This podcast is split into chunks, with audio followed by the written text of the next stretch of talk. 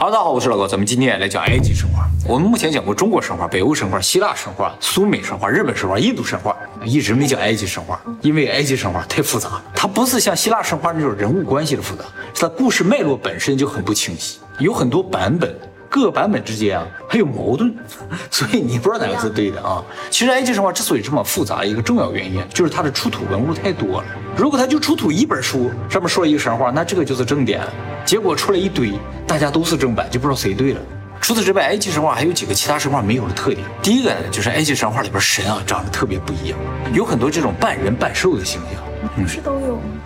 其他神话里也是有的，但是顶多也就是个人鱼啊。是吧？印度神话里有个象头神，伏羲女娲也不是蛇身人形那种的吗？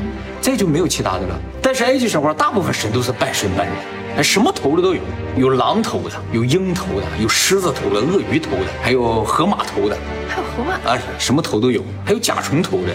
就是虫子也可以当头啊，身子也不一样，有这个蛇身的，有鸟身的，最有名就是一个狮身人面像，对吧？狮子身的这种在其他神话就非常少。那么埃及神话还有一个非常大的特点，就是它对于死亡的理解和其他神话不一样。欧美这边认为人死了之后就是上天堂、下地狱之类的。亚洲这边呢，轮回比较多，也不是六道轮回了，就是死了之后你就变成其他人了，或者变成别的东西也是有可能啊，甚至下地狱了。地狱这个概念在亚洲也是有的。关于地狱，以后我们专门做一名给大家讲解，就是各个宗教文化当中这些地狱都什么样子，他们都去哪儿，甚至包括怎么去，咱都讲。讲怎么 不去？啊，也也讲。而埃及神话对死的理解很特别，他认为死可以复生。不是轮回，也不是投胎，也不是变成什么其他的东西，就死了就直接那么活过来，所以他们才做木乃伊嘛。而木乃伊在其他国家、其他文化里就非常少见，因为埃及人认为死能够单纯的复生，他不轮回的。就我死了，我又活过来了；我死了，我又活过来，啊，是这样的啊。那这比较实用。对他也不投胎的，投胎了他保存这个身体就没有用了啊！他就认为这个身体能能活过来。当然也不是所有人只要做成木乃伊他就一定能活过来，他是有条件有流程的。这个一会儿我们会讲的啊。那现在我们看见的那些木乃伊就是都没有活过来的。呃，可以这么理解吧？你要看到他的身体的话，他就是没有活过来。那么现在埃及神话已知的就有四个版本，最古老的一个版本呢叫赫里奥波里斯神话。赫里奥波里斯啊是埃及一个古城的名字。现在是开罗的一个区，富人区。还有一个版本啊，叫赫尔墨布里斯神话。这赫尔墨布里斯也是埃及的一个古城，哎，离开罗就很远了。它在尼罗河中段那个地方。还有孟菲斯神话、底比斯神话，这些都是埃及古城的名字。这些城市的名字也都是有独特意思的。这个赫里奥波里斯是后来希腊人给他起的名字，所以听上去像个希腊的名字啊。其实它本名叫做昂，意为太阳之城。你看我们这个昂字像不像太阳之城的感觉？像啊。而赫莫布里斯呢，意为八神之城，因为埃及有八个元神，他信奉着八元神，所以叫八神之城。孟菲斯啊是永恒之城，底比斯是权杖之城。底比斯啊就是我们以前讲发现很多法老的坟墓那个帝王谷。安帝王国就在底比斯，这四个古城全部都在尼罗河沿岸上。那么现在认为这四个版本有可能都是从最古老那个赫里奥波里斯神话发展而来。好，埃及神话的开篇和其他神话非常像啊，也就是说宇宙从一片混沌开始。但是它这个混沌啊，有点像印度神话。他说这个混沌是水，不是普通的水，叫原始水。这个原始水其实就是一个原始神呢，他有名字叫努恩。努恩有个配偶叫纳乌涅特。努恩是男的？努恩是雌雄同体，那他配偶呢？他配偶就是他。啊，努恩和纳乌涅特是努恩的两个神格，或者叫人格吧，神格。他是男性的时候呢，他是一个蛙头神；他是女性的时候呢，是个蛇头神。合为一体的时候呢，就形成一个人形，长着胡子，还有胸部，就同时具有男性和女性特征。那么努恩诞生了之后呢，就和自己纳乌涅特呢结合，生下了埃及神话中第一个真正的神阿图姆。阿图姆是埃及神话的创世神，他也是毁灭之神，他拥有控制整个世界的力量。当然，他也是太阳神。那拉是谁呀？啊，拉也是太阳神，是这样的哈。埃及神话中总共有四位太阳神，还有一位叫凯布利，还有个叫阿蒙的，这都是太阳神。我记得有阿蒙啊，对对，阿蒙和拉说是一个人啊，所以实际上只有三个：凯布利、阿图姆和拉。而他们呢，代表太阳在一天中的三个位置。凯布利呢是上午的太阳，拉是中午的太阳，阿图姆呢是傍晚的太阳。分这么细？对。而后来说呢，拉和阿图姆是一个神。拉图姆不是一个，对，他全名叫拉阿图姆，拉是名字，阿图姆是姓的那种感觉。中午到晚上。是一个神，啊，和阿蒙也是一个神，所以就说你考古学家研究埃及神话的时候，怎么就出了个阿蒙？谁呀、怎么又出了个拉？这谁呀、后来发现啊，他们都是一个人。那么上古太阳叫凯布利啊，它的象征形象是个圣甲虫，而拉呢是一个隼，就是一个鹰啊。拉图姆呢是公牛。圣甲虫是什么虫？圣甲虫这个东西没见过，就是？在那个石碑上看到刻着圣甲虫啊。现在分析说圣甲虫呢就是屎壳郎。哎，埃及人为什么崇尚屎壳郎呢？这不很奇怪吗？现在怀疑啊，说是埃及人看那个屎壳郎推粪球啊，然后从那个粪球里边就因为有虫卵嘛，就长出很多虫子来，他们就认为粪球就是？生命诞生的源泉。而且在埃及神话当中，这些太阳神啊都是驮着太阳在天上走的，就像屎壳郎推着那个粪球在走一样，所以他们就取这个有点像这个感觉，就把圣甲虫呢作为一种圣物来崇拜。哎，就是屎壳郎，有可能啊，没人见过圣甲虫。那么埃及神话在阿图姆诞生这个地方啊，有一句描写，这个描写在其他神话里没有见到过，就是他描写是说阿图姆这个东西是怎么诞生的，就是他怎么从那些水里边一下出来一个神，这第一个神怎么出现的？其他神话没说过，他说了，他说阿图姆是由意识产生的。哎，说了这么一句话，究竟是谁的意识不知道，反正从意识中诞生，有点量子力学的感觉了，不知道什么意思啊。那么这个由意识产生的阿图姆呢，也是雌雄同体的。它诞生那个地方呢，被称作叫原始之丘，而阿图姆呢，在原始之丘生下了两个神，一对儿有性别的，一男一女。男的呢叫风神舒，他的象征是个羽毛；女呢是雨神泰夫努特，是一个狮头人身神，跟狮身人面反过来的。舒克泰夫努特呢，既是兄妹，也是夫妻啊。而这个风神和雨神结合之后呢，就生下了天空之神努特和大地之神盖布。在这个地方也稍微展现出来埃及神话不一样的地方，他的天神是女的，地神是男的。一般神话天神都是男的嘛，啊，他的天神是女的。天神努特的形象是一头母牛，而地神盖布的形象呢是个额头神。你就说什么头都有。那么天神和地神一出生之后啊，他俩就纠缠在一起，然后风神呢就把他俩给分开了。为了防止他俩再次结合吧，风神就这么一直驮着，把他俩分开，脚踩着地神，手托着天神，把他永远分开了啊。分开的目的是什么？就是说如果他俩不分开，就不会有空间，就不能够产生世间万物，所以一定要把他俩分开。那他们俩不结合，就没有办法再生下一代了。没错，而天神和地神分开之前，天神已经怀孕。那么这个叔啊，就是他们的父亲，为了阻止天神生下孩子，他为什么要阻止不知道啊？他为了阻止天神生下孩子，于是把他分开的时候下了一个诅咒，就说天神努特，你三百六十天都不能生孩子。埃及的这个一开始说一年是三百六十天，你三百六十天都不能生孩子了，他就永远不能生。但这个时候冒出了一个月亮之神，托托，啊，对对对，你还 记得啊？他是一个环头神。关于托托的父母啊，没有特别的记载，就是他从哪来的也不知道。刚才那些都是你生我，我生你的，这个从哪来的不知道。他有可能也是从都是从壁画里面看到的吗？呃从壁画也有文字，你像这些环啊、鹅呀、嗯。鸭呀，他们都是猜的，是猜的 啊，有一些根本猜不出来是什么，你知道吗？就是看像什么动物，他觉得就是什么。这个托托有可能也像阿图姆一样，是从意识中诞生的。阿图姆是太阳神嘛，他是从意识中诞生，这个月亮神有可能也在意识中诞生。哎，那么托托呢，就帮助了天空女神呢，产下了她的孩子。他怎么帮助她呢？一个诅咒了三百六十天不能生孩子嘛。托托说：“我为你多设五天，这五天书是无法发现，你在这五天就可以生孩子。”于是他在五天呢生下了四个神。其实我们现在用这个太阳历三百六十五天，就是从埃及来的。埃及在五千多年前就定下来一年是三百六十五天嘛，一直沿用至今。他怎么知道一年是三百六十五天？到现在都不知道。反正苏美人那时候说一年是三百六十天，苏美人是六十进制，你知道吗？六十进制啊，对他什么都是六十天。咱们现在用的时间啊是苏美人那儿来的，而一年这个是从埃及来的。就五天产假。对，五天产假，生了四个神啊！这个托托啊，不仅是月亮神，他还是智慧之神、数学之神、医学之神。就说整个埃及所有的就是理科方面的知识都从托托来。那么说到埃及的文字的部分呢，有一个特别诡异的地方，今天我们在视频的最后给大家稍微讲一下啊。天空之神生下的这四个神啊是两对儿，而这四个神呢，就是埃及神话最核心的四个神。埃及神话的大部分故事啊，都是由这四个神支撑起来。其实啊，埃及神话里边神特别的少，少吗？少。呃，刚才讲那几个，就出来一下就没了，就消失了。剩下就是四个人在这演，不像什么？希腊神话，这是蹦出来一个，那是蹦出来一个，哎，这个爱恨情仇那么多没有，剩下就这四个人，但这四个人就演出特别复杂的事儿。对 对，这四个神中，第一对的男神呢，就是埃及神话中最核心的一个神，死神欧西里斯。不过最一开始，欧西里斯并不是死神，他是丰收之神。后来怎么转职了？后来他死了，所以变成死神了。神一般的神话都是不死的，他死了，他没有复活，复活了，所以他是死神，变成死神。对对对，那丰收之神谁继续干了？丰收之神就变成他老婆了，就是伊西斯。我们要介绍第二个神，是个女神。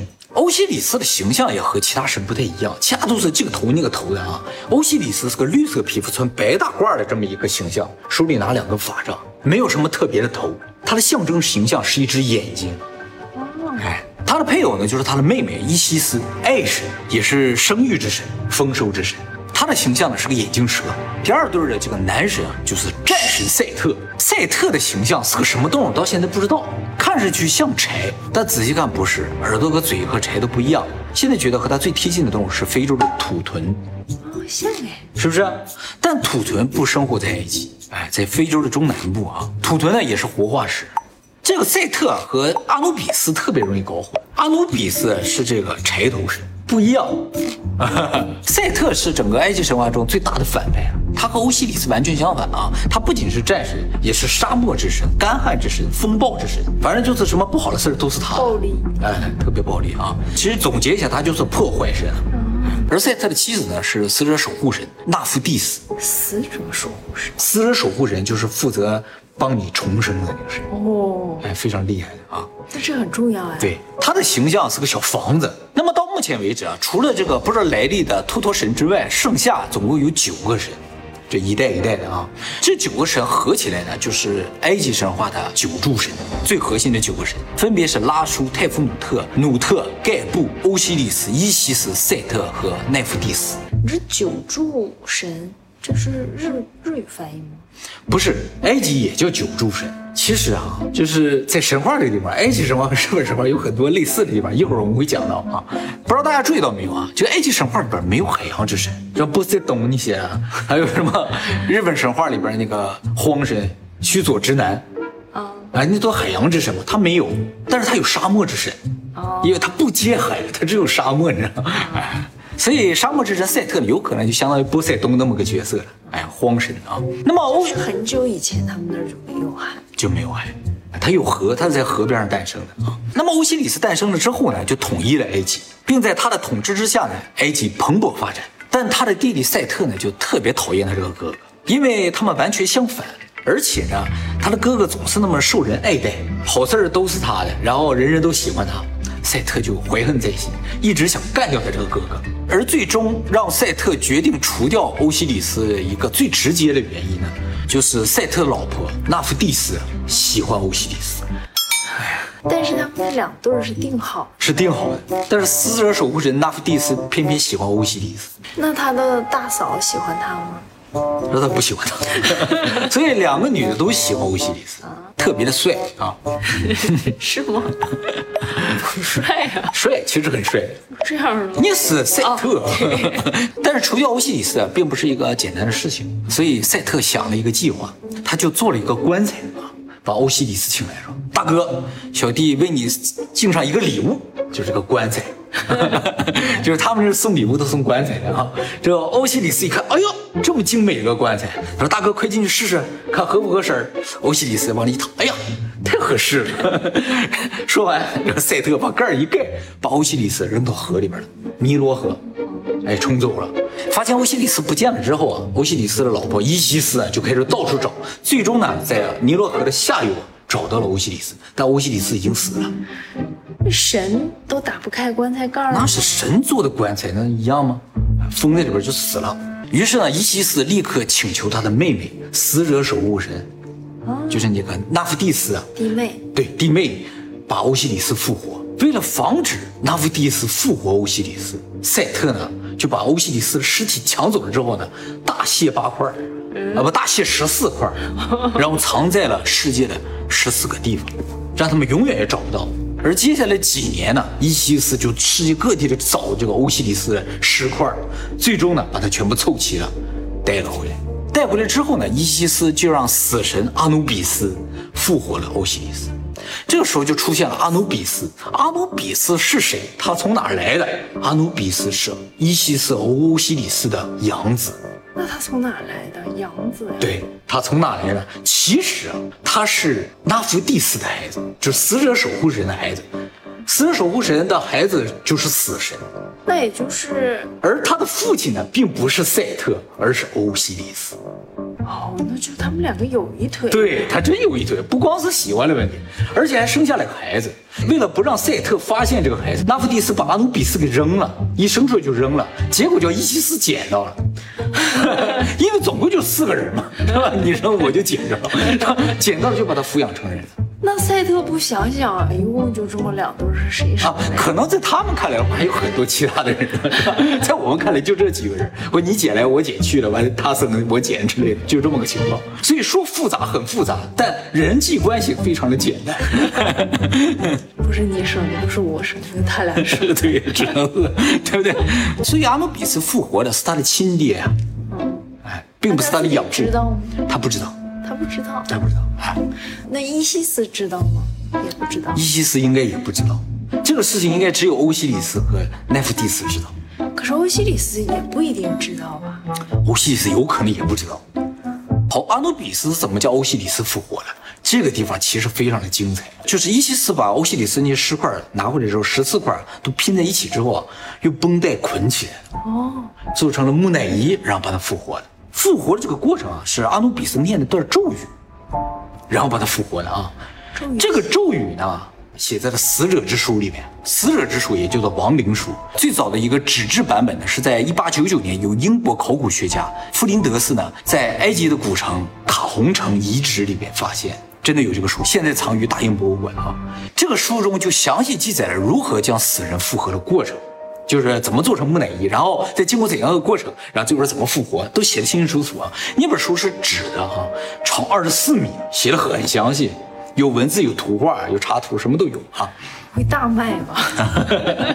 这个书啊是托托神写的。那么我们既然有了死亡之书，有没有可能按照死亡之书上的咒语把死人复活呢？现在认为是没有可能的。为什么呢？并不是说我们不会那个咒语或者怎么念不知道啊，它都写在那儿了。其实是因为什么？是因为后来又发现了很多死亡之书。死亡之书啊，不是就一本儿，而是人手一本儿。每本都不一样，每本死亡之书都是针对这个死者量身定制的。哦，这样啊，对，怪不得。我们不会做死亡之书，你咋会做这个东西才行？拿这个别人死亡之书，只能把他复活了，不能复活你，是这个意思。而且我们完全不一样。完全不一样，但是流程差不多，有个流程，但是里边写的内容是不一样。哎，有一些死亡之书是纸的，就是后期发现的都是纸的，而早期的死亡之书都是刻在墙上的，刻在那个墓穴里边，有刻在棺椁上的，各式各样都有的。死亡之书里边记载了这个复活的过程，也记载了这个人的生平，他这个生平哪些事迹都写在里边了。这个死亡之书有什么用啊？就是要启动复活这个过程的时候，就先要念一段咒语，嗯，把死神给请来。死神来了之后呢，会对你进行一个审判。死神不就是他的私生子吗？啊，对对对，其实死神有一个冥界的王，还然后还有一个死神，是这样的。冥界的王现在认为就是欧西里斯，而死神呢是阿努比斯。死神的工作呢是判别你能不能复活，不是所有人都能复活的。当然，这个死神是一个主神，还有四十二个神作为陪审员共同来审理你。在审判的时候，首先呢，你就要自己陈述一下你自己的生平，你都做过哪些好事，做过哪些坏事，都要如实的说。这样一个非常重要的一个陈述，你不能忘词儿啊，对不对？你要说得好。所以呢，你的生平要写的死亡之书，你拿出来你就自己念。再一个呢，就是他介绍接下来每一个步骤，你就不会走错嘛。所以死亡之书是一个复活的指南，也是攻略，你知道吗？哎，很重要。对，在这个审判的过程中，神会问你一些问题，你必须如实回答。上面也有写，他问了这个问题，你应该怎么回答？问了这个问题，你应该怎么回答？这不攻略吗？对不对？哎，都有写。神既然什么都知道的话，他还问我干什么？问你干什么呢？就你回答完了不是吗？第二步，然后阿努比斯就出来，拿出一天平来，把你的心放在天平上，然后在另一边呢放上真理羽毛。如果你说谎了，这个天平就不平了，你的心脏就会被怪兽吃掉，你就不能复活了。那这本指南也是避重就轻吧？这本指南就是给你梳理一些流程，你别到那时候太紧张，是吧？发挥不好，是吧？是这个意思。所以你只要是做了好事足够多，而且呢你没有撒谎，哎，就是你就算做了坏事，你应该如实说。至于怎么审判，是这些神的事儿，不是你的事，你不能隐瞒。你要隐瞒的话，就在真理羽毛这个地方就出问题。如果平的话，就说明你可以复活。接着由死者守护神带着你上一个飞船，载你去复活之地，是这样一个流程啊。里边特别强调了个飞船，这个飞船，我们现在称之为叫太阳船。如果你可以复活，就符合复活的条件的话，你的灵魂呢就会回到你的肉体之中，你就木乃伊就复活了。就回去啊，就回去了，啊，你就可以再活一次，下次死的时候再给他审判一遍，啊，是这样的。所以啊，现在没有找到木乃伊的那些法老啊，有可能是真的复活了。就比如说胡夫，对不对？哎，有可能真的是复活了。所以没有他的木乃伊，吓死了也复活了，吓死现在活人，姓胡。那么欧西里斯呢，就是经过这样一个流程复活的。在欧西里斯死的时候，冥界的王啊，还不是欧西里斯，他死了之后，他变成了冥界的王。但死神始终都是阿努比斯。其实关于欧西里斯被分尸后来被复活这一段描述啊，有很多人认为啊，这其实是对外星人的一种描述，因为你可以把它理解为什么？就是欧西里斯其实就是一个机器人，它可以被分成很多块，然后最后再拼接回来也能复活，是不是？人的话肯定是不能啊，对吧？所以他是机器人，所以无所谓，接回来他就复活了。那木乃伊都是机器人吗？有可能就是很早以前埃及人看到了就是来了这种外星人，哎，他们就是这样机械生命体，哎，可以分开，哎，然后复活回来，然后坐着宇宙飞船走了嘛，他们就啊这样一个过程就走了，就复活了啊，是这样猜测的。于是啊，我们也学着这么做，哎，结果可能就不行，后来都当柴火烧了，是吧？那么欧西里斯复活了之后呢，他的皮肤就变成绿色，证明他已经死过一次了。哎，而且呢，嗯，他也不再掌管人界，就不掌管埃及那个地方，他决定成为冥界的神，掌管人的生死，觉得这个权力比较大一些。有可能、哎 来判定每一个人该不该复活。而他的肉体呢，还在人界。为了防止赛特再次加害这个肉体，于是呢，伊西斯呢就把欧西里斯啊藏起来，藏在一个赛特找不着的地方，并且呢和欧西里斯呢生下了一个孩子。这个孩子呢就是笋头神赫鲁斯。他俩之前没有孩子，没有孩子，是他死了之后和伊西斯生下了一个孩子赫鲁斯。那么既然欧西里斯不再掌管人界了，哎，不掌管埃及那个地方了吧？谁掌管埃及呢？就是赛特。啊、因为父兄死了，又没有皇太子的话，他就掌管。欧西里斯在最后那个关口等着他。对 对对，对，有审判的是吧？那么这个地方是不是有点奇怪？就是说，赛特弑兄篡权，为什么还能掌管人界呢？和牛的一些什么太阳神不管吗？其实啊，拉知道是他弑兄篡权的，但是拉不管，为什么？因为赛特是拉的守护神，哦，哎，赛特是太阳神的守护神，而欧西里斯可能是人界的守护神，这样一个，所以拉不管这事，他是赛特那一伙儿。上面有人很重要。很重要。那么赫鲁斯呢，就在伊西斯的这个培养之下，慢慢长大了。他也知道是他的叔叔杀死了他的父亲，篡了权，所以呢，他就天天练武啊，就是强健身体，准备夺回王权，为父报仇。他一开始啊还想去找拉评评理，明明这个人篡权，而且我是皇太子啊，我应该是第一继承人，不应该是他。但是拉说，哎，这事儿我管不了，而且你这么年轻，不能掌管人间。